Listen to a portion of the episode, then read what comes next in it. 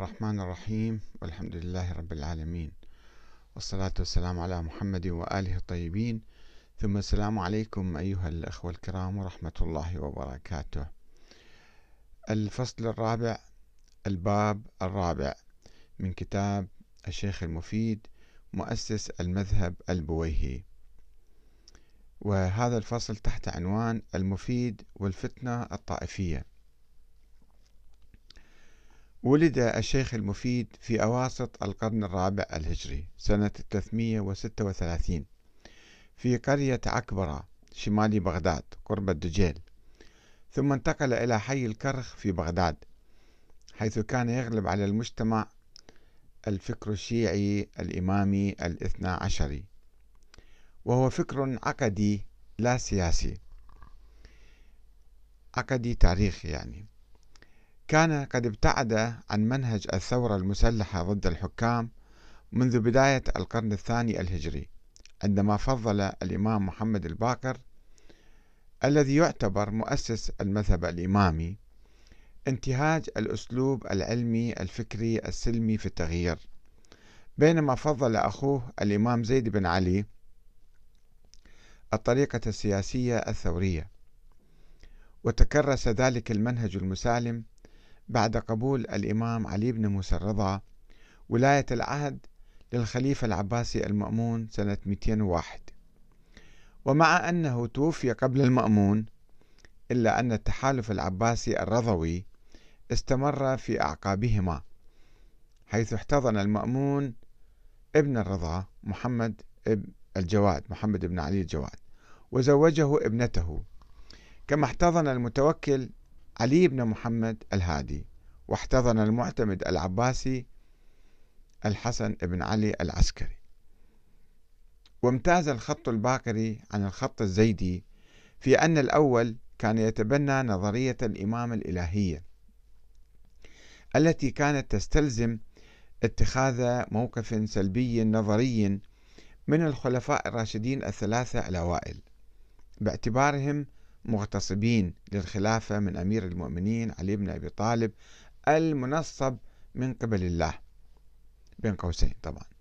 بينما كان الخط الثاني الزيدي يهتم بالثورة على الحكام المعاصرين الظالمين وهذا وهذا ما كان يقتضي منه كسب قاعدة جماهيرية واسعة وعدم استفزازها بالطعن بالخلفاء السابقين المحترمين لدى عامة المسلمين إضافة إلى عدم إيمانه بنظرية النص وإيمانه بدلا من ذلك بنظرية الشورى. وقد استعرضنا ذلك في الفصول الماضية. وكانت نتيجة ذلك أن تحول الشيعة الإمامية ولا سيما الاثنى عشرية من حركة ثورية علوية حسينية تعمل من أجل الإصلاح في الأمة الإسلامية إلى طائفة منغلقة على نفسها ومضادة لعامة المسلمين تتشبث ببعض النظريات الفكرية التاريخية التي لا تسمن ولا تغني من جوع بأن الحق بالخلافة كان قبل ثلاثة قرون للإمام علي وليس لأبي بكر وعمر وعثمان وأن المعارضين له للإمام علي من الصحابة والجيل الأول مخطئون وهو ما كان يجر الشيعة الإمامية إلى اتخاذ موقف سلبي من المغتصبين لحق آل محمد كما يقولون ولعنهم والبراءة منهم ويجرهم بالتالي إلى معارك طائفية مع الآخرين. وإذا كان الشيعة الإمامية قد خففوا من موقفهم السلبي من الخلفاء الثلاثة في فترة تحالف الأئمة الرضويين يعني علي رضا وابنه الجواد وابنه الهادي وابنه العسكري التي امتدت من بداية القرن الثالث الهجري حتى عام 260 تاريخ وفاة آخر إمام. فإن التيار المغالي والمتطرف الذي كان يطلق عليه الرافضي عاد فسيطر عليهم حتى صبغهم بلونه بصورة عامة. بسبب عدم وجود إمام يضبط حركتهم الفكرية والسياسية. وبدأنا نشهد ظاهرة التوتر الطائفي بين الطائفة الشيعية الميتة وبين الطائفة الحنبلية السنية المتطرفة. دون أن يفكروا أو يعملوا من أجل تغيير النظام السياسي العباسي أو القيام بالأمر بالمعروف والنهي عن المنكر الذي اختص به الشيعة الزيدية الذين نجحوا في قيادة بعض الثورات وتأسيس بعض الحكومات لهم هنا وهناك دون أن ينغمسوا في الفتنة الطائفية.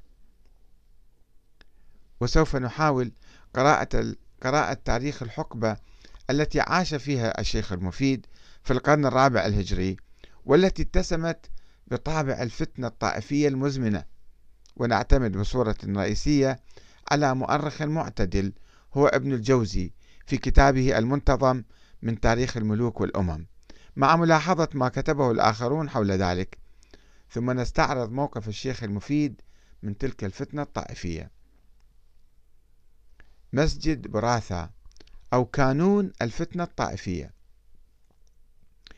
يحدثنا ابن الجوزي أنه كان في الموضع المعروف ببراثة مسجد يجتمع فيه قوم ممن ينسب إلى التشيع يقصدونه لا للصلاة والجلوس فرفع فرفع إلى المقتدر بالله في بداية القرن الرابع الهجري. آه، أن الرافضة يجتمعون في ذلك المسجد لسب الصحابة والخروج عن الطاعة فأمر بكبسه يوم الجمعة وقت الصلاة فكبس وأخذ من وجد فيه فعوقبوا وحبسوا حبسا طويلا وهدم المسجد حتى سوي بالأرض وعفي رسمه ووصل بالمقبرة التي تليه ومكث خرابا إلى سنة 28 وثلاثمائة. فأمر الأمير التركي بجكم بإعادته وإحكامه وتوسيع بنائه.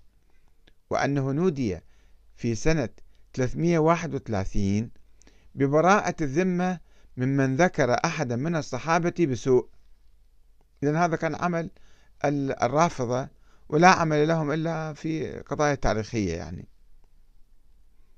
ويذكر ابن الجوزي في وفيات سنة 332 اسم أحمد بن محمد بن سعيد بن عقدة الذي كان يجلس في جامع براثا ويملي مثالب أصحاب رسول الله أو الشيخين يعني أبا بكر وعمر. وقد تعززت هذه الظاهرة بعد سيطرة معز الدولة أحمد بن بويه على عاصمة الخلافة العباسية في بغداد سنة 334 وخلع الخليفة المستكفي وتعيين المطيع لله خليفة مكانه. ونتيجة لانتشار سب الصحابة في بغداد فقد خرج عمر بن الحسين ابن عبد الله الخرقي صاحب كتاب المختصر في الفقه الحنبلي خرج منها وتوفي بدمشق. لم يستطع العيش في بغداد. ولم تمض سنوات حتى وقعت بسبب ذلك التطرف فتنة بين أهل السنة والشيعة. وكلمة أهل السنة كانت تطلق على الحنابلة بصورة رئيسية. آه هذه الفتنة وقعت سنة 338 ونوهبت الكرخ الشيعية ثم تكررت فتنة أعظم منها سنة 340 وتلتها فتنة أخرى عامة بالكرخ سنة 346 وأضاف أحد العلويين في حلب في ظل الدولة الحمدانية الشيعية سنة 347 في الأذان بالليل محمد وعلي خير البشر. واستمرت الفتنة الطائفية في بغداد سنة 348 و 349 بحيث تعطلت الجمعة في أواخر شعبان في جميع المساجد الجامعة في الجانبين. كما يقول آه، آه، ابن الجوزي. وتفجرت الفتنة الطائفية سنة 351 بعد أن استيقظ العامة في بغداد ليجدوا مكتوبا على مساجدها لعن الله معاوية ابن أبي سفيان ولعن الله من غصب فاطمة فد حقها ولعن الله من أخرج العباس من الشورى ولعن الله من نفى أبا ذر يعني سب معاوية وأبو بكر وعمر وعثمان. ولم يمنع معز الدولة البويهي من ذلك. وبلغه أن العامة قد محوا هذا المكتوب فأمر أن يكتب لعن الله الظالمين لآل محمد من الأولين والآخرين والتصريح باسم معاوية في اللعن فقط فكتب ذلك. وفي نهاية السنة أمر معز الدولة بالاحتفال بعيد الغدير في ثامن عشر ذي الحجة ولم يأتي شهر محرم من السنة الجديدة 352 حتى أعلن البويهي الحداد العام وغلق الأسواق بمناسبة عاشوراء وإحياء المناسبة شعبيا ولا سيما في شوارع حي الكرخ الشيعي. وكما يقول حمزة الحسن كانت تلك الدعوة مغامرة وتحديا سياسيا ومذهبيا لا يخفى خصوصا أن الحاكم البويهي كان يشارك وعدد غير قليل من عسكره في أحد تلك المواقع لاطمين الوجوه والصدور متشحين بالسواد باتجاه الكاظمية حيث مقام الإمامين الكاظم والجواد. فكأنها كانت تظاهرة سياسية مذهبية انطلقت من مسجد براثة في ناحية الكرخ الشيعية حينئذ.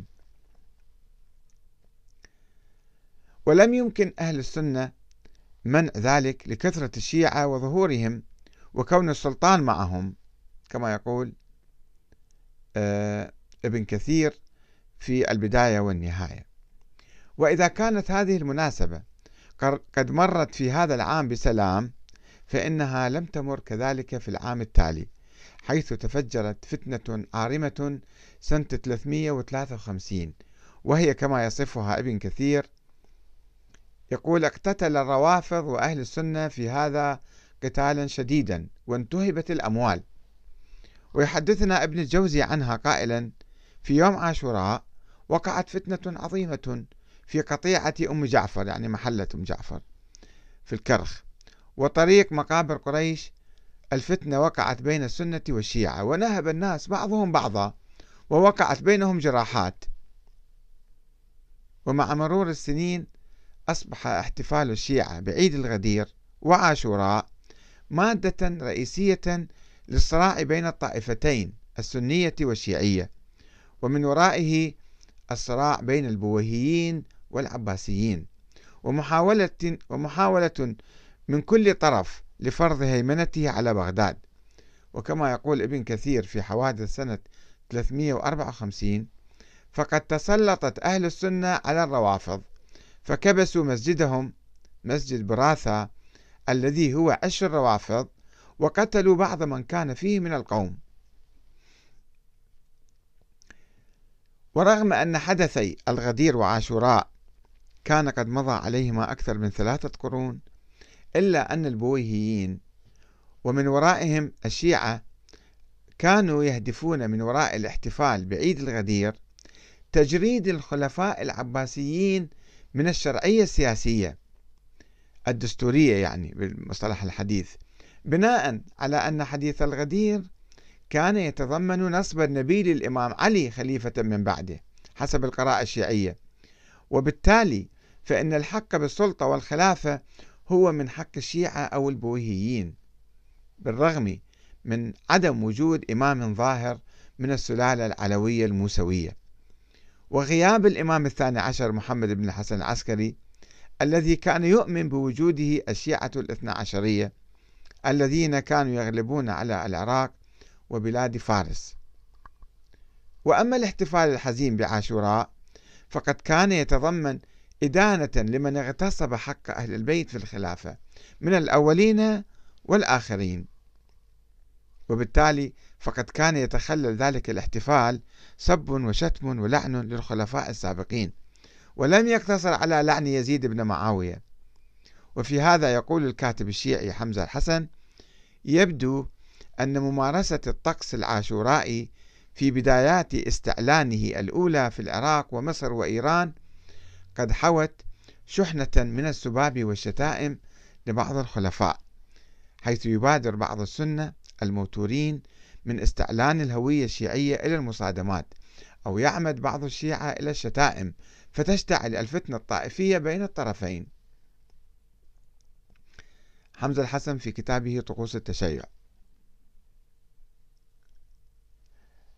أه نكتفي آه، بهذا القدر الآن. وسوف نتحدث عن دور الشيخ المفيد في الفتنة الطائفية التي استمرت إلى القرن الخامس الهجري. والسلام عليكم ورحمة الله وبركاته.